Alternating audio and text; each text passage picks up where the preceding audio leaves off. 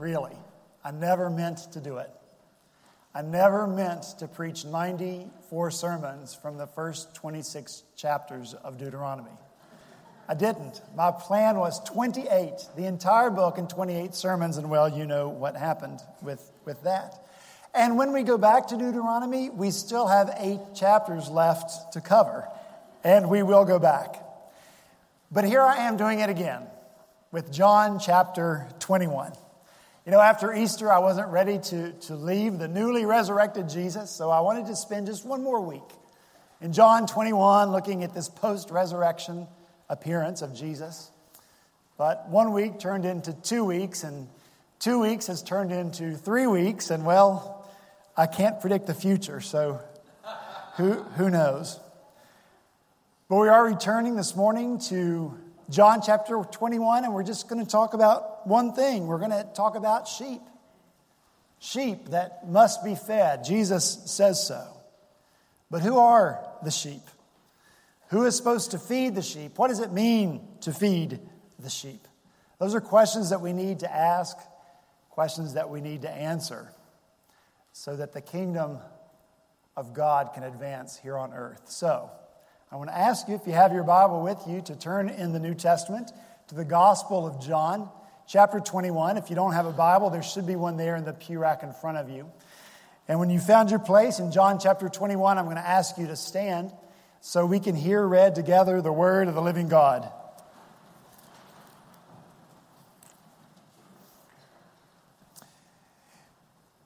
John chapter 21, beginning in verse 12, this is the word of the Lord. Jesus said to them, Come and have breakfast. None of the disciples dared ask him, Who are you? They knew it was the Lord. Jesus came, took the bread, and gave it to them, and did the same with the fish. This was now the third time Jesus appeared to his disciples after he was raised from the dead. When they had finished eating, Jesus said to Simon Peter, Simon, son of John, do you truly love me more than these? Yes, Lord, he said, You know that I love you. Jesus said, Feed my lambs. Again, Jesus said, Simon, son of John, do you truly love me? He answered, Yes, Lord, you know that I love you. Jesus said, Take care of my sheep.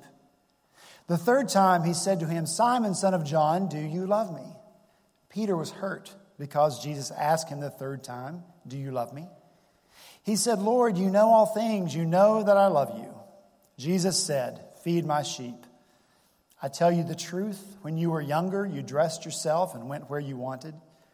But when you are old, you will stretch out your hands, and someone else will dress you and lead you where you do not want to go. Jesus said this to indicate the kind of death by which Peter would glorify God. Then he said to him, Follow me. Let's pray together.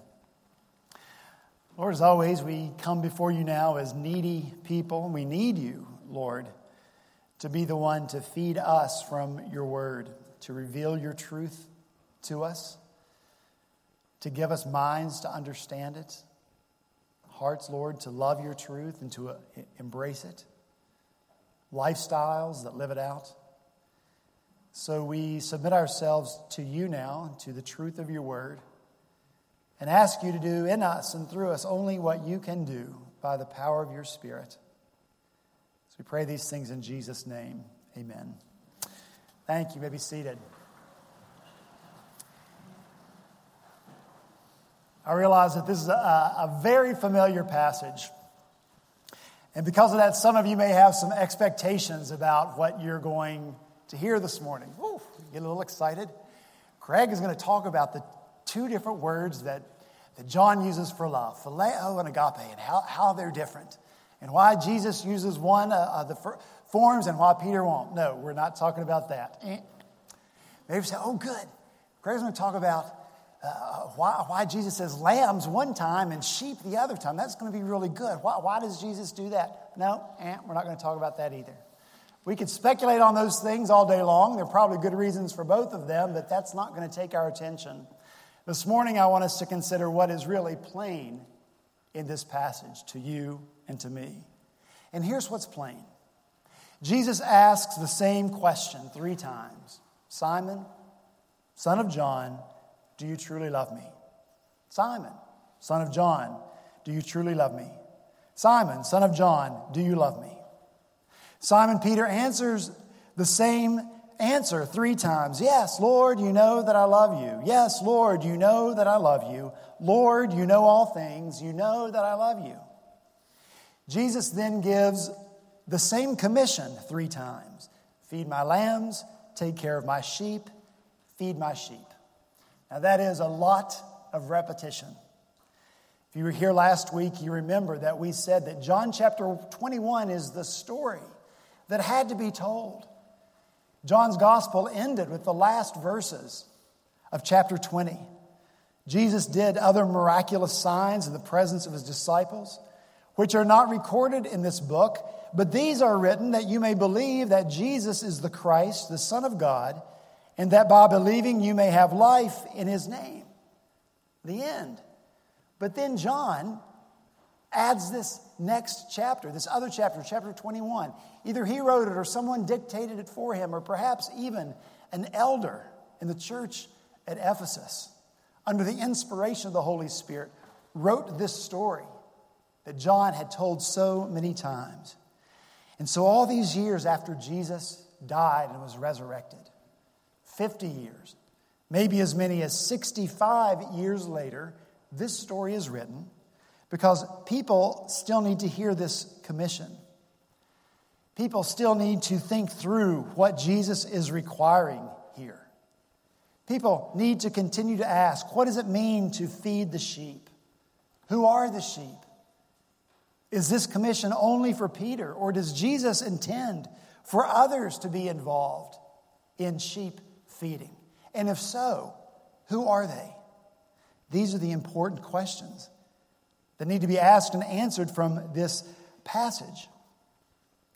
So this morning we need to consider some of those. We can't answer them all, but maybe in the future we will. Let's consider first this question Who are the sheep? Easy enough. Clearly, we know that by sheep, Jesus means people. Sometimes Jesus refers to people as fish, as in his parables, or when he famously calls Peter and James and John, Follow me, and I will make you fishers of men. But both here and in an extended passage in John chapter 10, Jesus refers to people as sheep and to himself as the good shepherd. So, sheep are people, right? But which people are sheep? Who are the sheep? Who would you identify them to be? Many Christians read this passage and they say, well, that's easy enough. They are Jesus' sheep when they are in the fold. So they see this passage as a, a passage on discipleship. This passage teaches us to, to care for one another, to feed one another, to teach one another, to teach people who belong to Jesus, who are already in the church. Fair enough. I, I, agree with that. It's certainly something that we should do. But then I found myself asking this question When do Jesus' sheep become Jesus' sheep? When did you become Jesus' sheep? The Apostle Paul writes this in Ephesians chapter 4, verse 3. Ephesians chapter 4, verse 3. Praise be to the God and Father of our Lord Jesus Christ who has blessed us in the heavenly realms with every spiritual blessing in Christ. For he chose us in him before the creation of the world to be holy and blameless in his sight. He chose us in him before the creation of the world. So, when is it that Jesus saw you as a sheep? Or I guess I could ask, when did Jesus not see you as a sheep? See, according to Scripture, Jesus wasn't waiting for you to do something deserving of becoming a sheep. Jesus wasn't up in heaven watching and waiting, hoping cheering you on. Do something good. Do something worthy. Do something so that I can choose you to be one of my sheep. He chose us in Him before the creation of the world. It isn't your merit, it isn't my merit that causes Jesus to choose us. It's His merit, His righteousness. It's because He is worthy that we become sheep. When no one else in your life would have called you a sheep, when you wouldn't have called yourself a sheep, Jesus did. He called you a sheep. And so He sent someone to you to take care of you, to feed you, to bring you into the fold. So, who are the sheep around us? Or for you good Presbyterians, are there any good Presbyterians in this place? who are the elect of God? Who are the elect of God? Name them. Tell me, who are they? I'll wait. Who are the elect of God? I'm waiting. Oh, that's right, you don't know, do you? And neither do I. We can't name them. We don't know who they are. But I expect that they are good people who are living around us. They have everything they need. Life is good for them. Life is comfortable. Life is convenient. They have a nice house, a couple of kids who are relatively well behaved. And so they have no felt need for Jesus or for your religion. I expect that there are others living around us right now who are steeped in sin. In other words, they are living in sin and they are loving their sin, and you're not going to convince them that their life isn't good. I expect they could be others around us who are bitter, who are angry, angry with God, far from God. But I'm absolutely sure that they are people around us. There are people around us right now who God chose in Christ before the creation of the world to be holy and blameless in His sight. Are they not His sheep when they are acting the, the prodigal? When they're far from home, when they're living with and wallowing in the pig sty? For He chose us and Him before the creation of the world.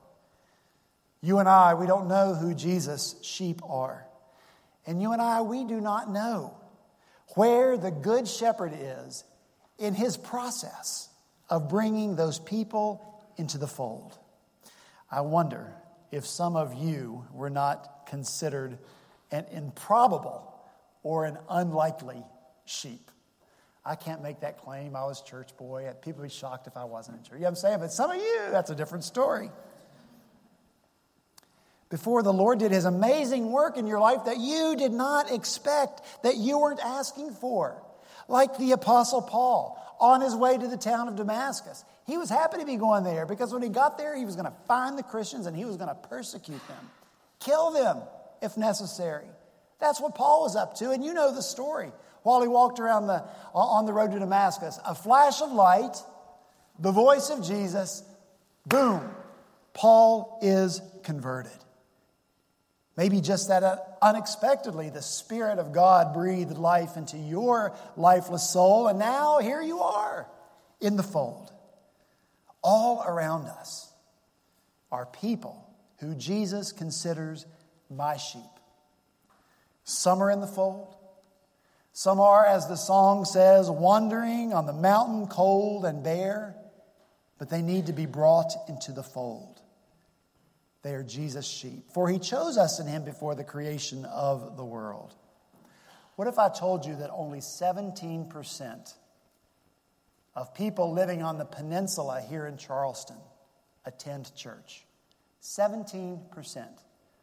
That's the statistic I heard this week from a church planter. I have not confirmed that myself, but that's what I was told by a church planter.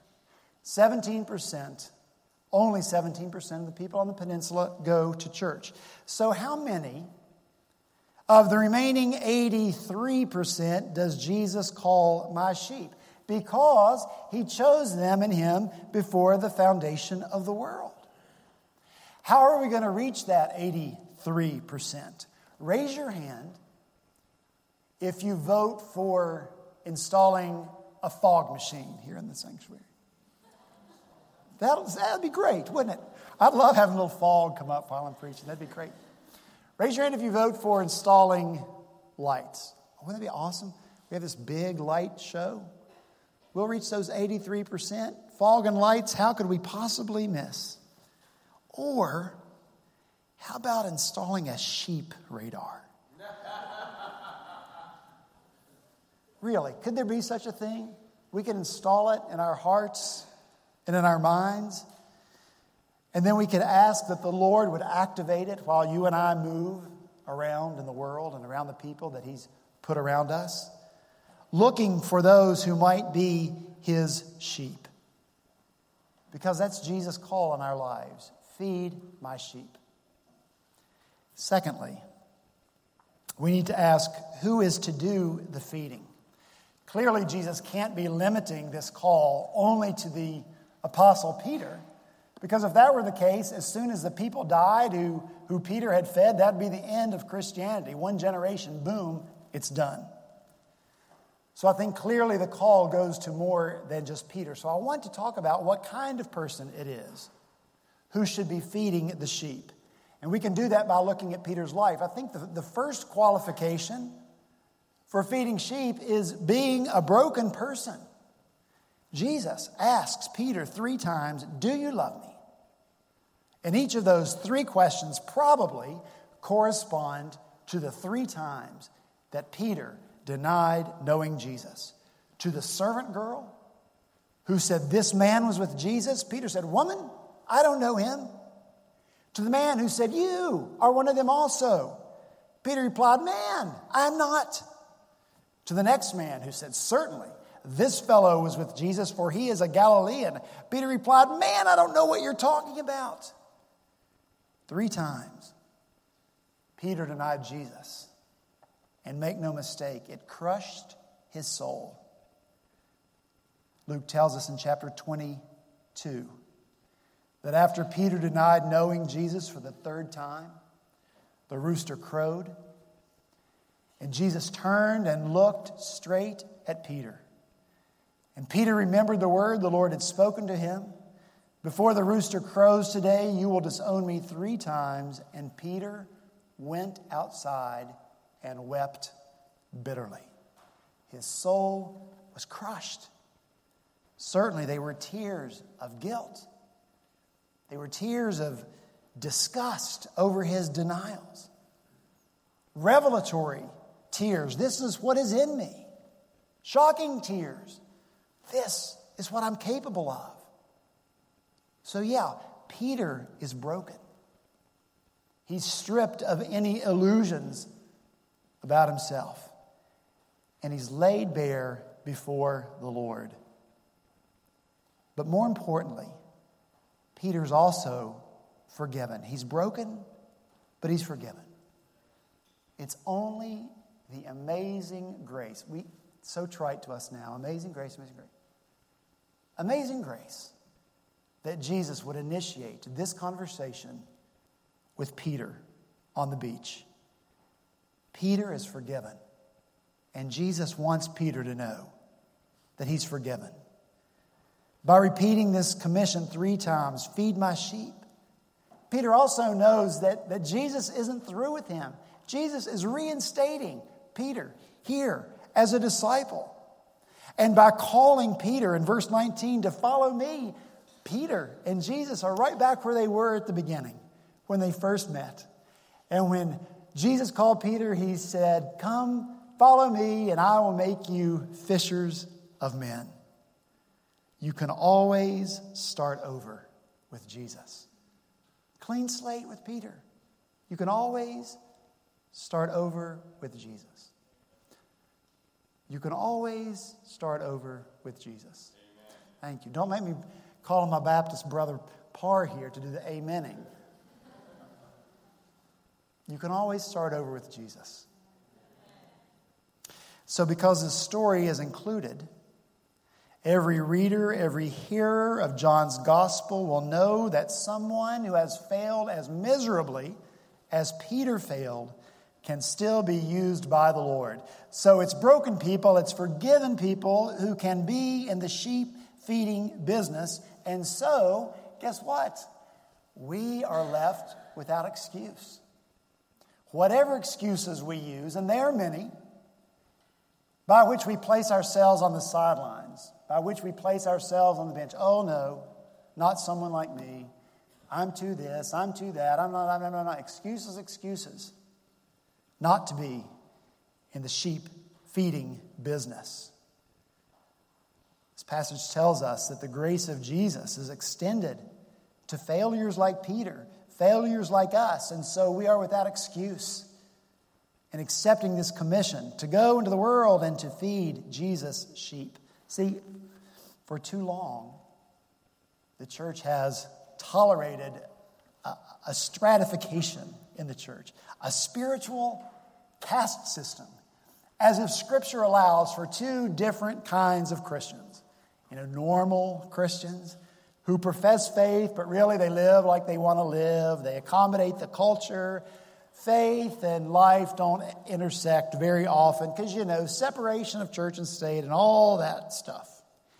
And then there are the super Christians who study their Bible, who pray, who go to community group.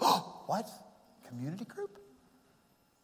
Who get involved in ministry, who even go on the mission field. Those are the super Christians. See, the monastic movement, early in our history as a church, put this stratification in our DNA. Late 300s, Christianity is declared to be, oh, this is the official religion of Rome. And so overnight, literally, pagan priests became church priests and people started calling themselves Christians. Though they didn't really believe, they, they went to church, they called themselves Christians, but really weren't. So what happens? Well, these monastics have to, these people aren't Christians. We have to show what true Christians are. So they go off on this monastic movement, and then the church can always say, people in the pews, well, we might not be so much, but look, look over there. Oh, look at those monks. See how they live? They're the super Christians. We'll leave all the ministry and all the work to them.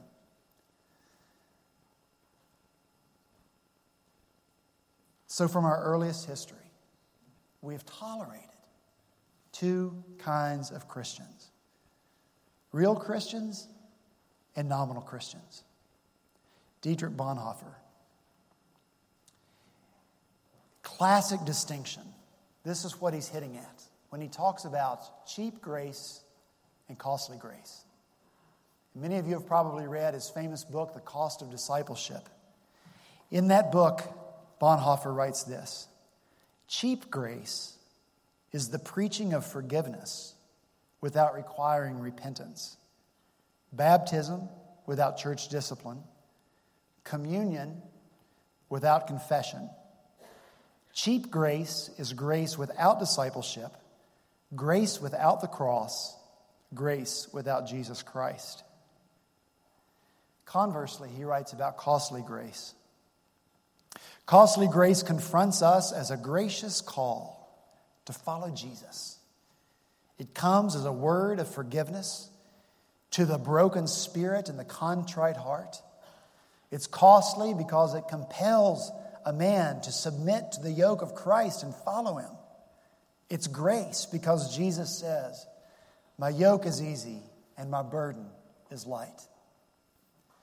Bonhoeffer writes further, as the voice of God in the same book, as if God is saying, Discipleship is not limited to what you can comprehend. It must transcend all comprehension. Plunge into the deep waters beyond your own comprehension, and I will help you to comprehend as I do. Bewilderment is true comprehension. Not to know where you're going is the true knowledge. My comprehension transcends yours. And that's what's happening here on the beach with Peter. Jesus is forgiving him.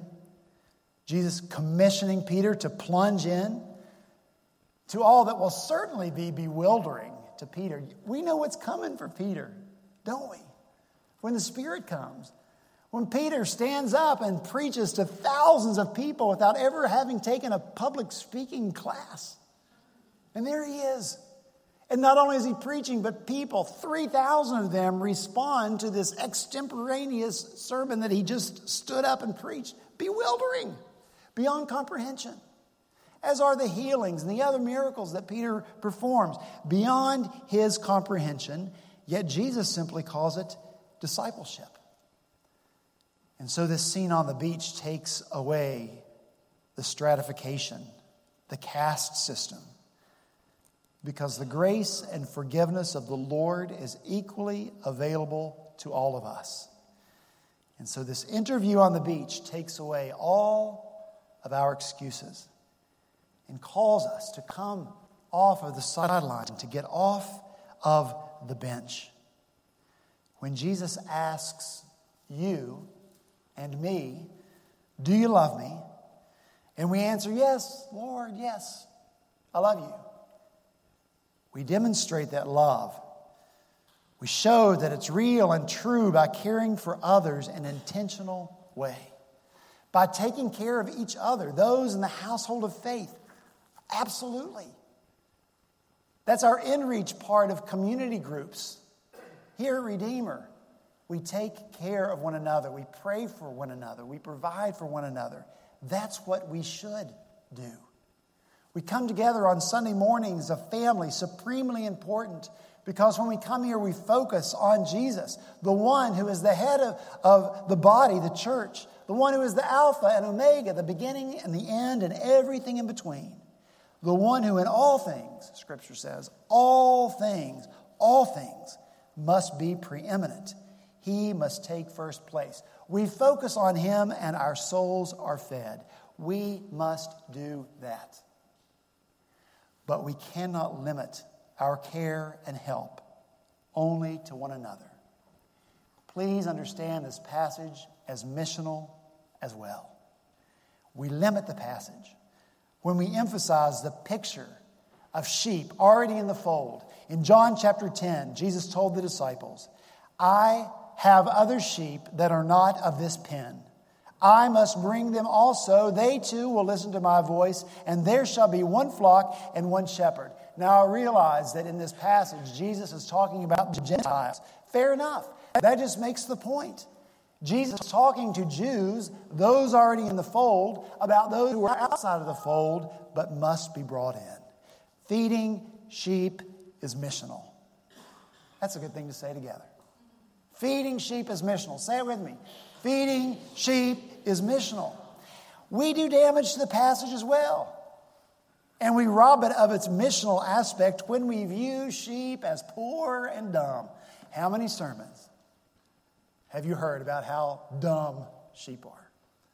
How sheep are so dumb they'll stand right by the, right by the stream and they'll thirst to death unless the shepherd shows them the water. Sheep are so dumb, they'll stand right beside food and they'll starve to death unless the shepherd points out the food to them. How many of you heard that before? Really? I've always heard that. Maybe I was told wrong. if that's the only comparison we ever make to how dumb and how pitiful sheep are, then we'll never be missional. You know why? Because we'll view ourselves that way poor, dumb sheep. We'll never get out of the pen because we'll feel like, well, we're just too poor and we're too dumb. To ever get out of the pen, we have to stay there where we can be constantly fed. That's ridiculous. Let me tell you this. As believers in Christ, we may be sheep, but we are neither poor nor dumb nor helpless. As believers in Christ, we may be sheep, but we are neither poor nor dumb nor helpless. How can we be dumb when Scripture says we have the mind of Christ? 1 Corinthians chapter 2 tells us that. How can we be helpless when Jesus promised, but the, whole, but the Helper, the Holy Spirit, whom the Father will send in my name, he'll teach you all things and bring to your remembrance all that I have said to you. I tell you the truth. It's to your advantage that I go away, for if I do not go away, the Helper will not come to you, but if I go, I will send him to you. We're not helpless. We have the Holy Spirit of God. Peter, the same Peter, here on the beach, commissioned by Jesus, writes this in his second letter. 2 Peter chapter 1 verse 3 By his divine power God has given us everything we need for living a godly life. We've received all of this by coming to know him, the one who called us to himself by means of his marvelous glory and excellence. We have God's spirit, we have God's power, we have God's help. We're not poor, pitiful, and helpless. Listen, I applaud anybody, any person who wants to study the Word of God, who wants to give themselves always to knowing more, studying more. Wonderful. People who want to be discipled for their whole life and be lifelong learners. Wonderful. But how much is enough? How much do you have to receive? Personally, answer that question. How much do you have to receive before you're willing to move out in ministry and mission and get about sheep feeding? Are you setting the bar higher for yourself than Jesus sets it? It's actually, in many ways, a way for us to never be missional in our lives. Well, I'm just never ready, Lord. Feed me a little bit more, disciple me a little bit more. Then we never have to feed anyone else. We never have to get out of the pen. But sheep feeding isn't just about taking your place as one who must always be fed. It's about taking your place as one who is doing the feeding, one who is being missional. In fact, I'll say this until we are missional, and I believe with all my heart, until you and I are missional, till we get out of the pen, till we get out in the world, till we do something about the 83%, till we show our love for Jesus by caring for those he once cared for, we will be stunted and malnourished and pitiful. We'll be incomplete. Our souls are also fed when we are doing what Jesus has called us to do, which is feed my sheep. Why did Jesus once refuse food, the apostles, the disciples had brought to him? He was tired. Scripture says so. He was so tired that he sat down by a well, and the disciples went on into the village to find food to bring back to Jesus. And when they brought the food back to Jesus, they urged Jesus to eat it. But Jesus didn't eat it. Instead, he said to them, I have food to eat that you know nothing about. So the disciples said, oh, Could someone else have brought Jesus food to eat? And Jesus knew that the disciples were reasoning, you know, well, he's tired, he's hungry. We went on to get food, but he won't eat. And so Jesus just says to them plainly, My food is to do the will of him who sent me and to finish his work. See, Jesus had just feasted, he had just fed his soul. He had satisfied a hunger greater than physical hunger because he had offered to the woman that he met at the well life. Whoever drinks the water I give will never thirst. Indeed, the water I give will become a spring of water welling up to eternal life. And the woman replied, Sir, give me this water. And Jesus' soul was fed. I don't want to read too much into this woman's life. I know she had five husbands. I know the man she was living with was not her husband. Has to say something about her character. A woman with five husbands. Maybe she was a victim. Maybe it's her own personality. I don't know. How did those around her, how did her society treat her? Don't know. How did she view herself? What were her feelings of self worth or the lack thereof? Don't know. Can't answer those questions. All we know is that Jesus did not withhold from her because she wasn't a sheep yet. Jesus didn't limit his feeding of those who were to only those already in the fold. Jesus saw her as a sheep, even though she wasn't yet in the fold. And we know that something happened in Jesus, spiritually, physically, as he shared words of life with this woman feeding this sheep somehow fed the soul of Jesus. And so I believe it will be for you and for me, and we're done. I believe that we will be fed when we are actively involved in doing the feeding. I believe that we will flourish individually, that we will flourish as a church spiritually in ways that we will never flourish if we remain in the pen only and never take and never give, but only take. Don't put it off. What are you waiting for? Get out of the pen. Whatever you've already been given by the Lord, share that with someone else. We've got room here, look.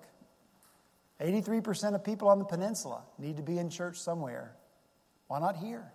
And when we fill it up, fine. Then we'll start another and another and another.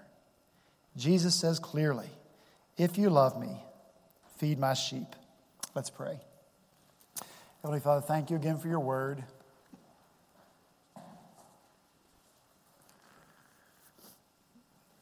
Lord, we thank you that you are the good shepherd and that you want sheep. Or we haven't even had time to talk about how amazing that is, that that's the kind of God that you are, that you want people to come to you. You want people to be in your presence. You want people to experience eternal life. That's the kind of God you are. You don't withhold yourself from people. You want people to draw near to you. So, for that, Lord, we thank you. Thank you for drawing us near to you. Thank you for calling us before the foundation of the world to be your sheep, to be in your fold, to receive your care, your tender care, your love, your mercy. Thank you, Lord. Father, now I pray that you would help us to respond to all that you've given to us. Lord, put it in our hearts the desire that we will be missional people. Put it in our hearts, Lord, that we need to get out of the pen. We need to go into the world. You have other sheep, they're all around us. You want to bring them in. So, Father, I pray that you would give us the desire to be those people wherever we encounter them. Lord, not knowing the work that you have already begun uh, in their lives, not knowing where they are in the process of coming to faith in you, give us that sheep radar, Lord, as we go out into the world. Give us a desire to feed your sheep wherever we find them. Feed our souls through it. For we pray these things in Jesus' name. Amen.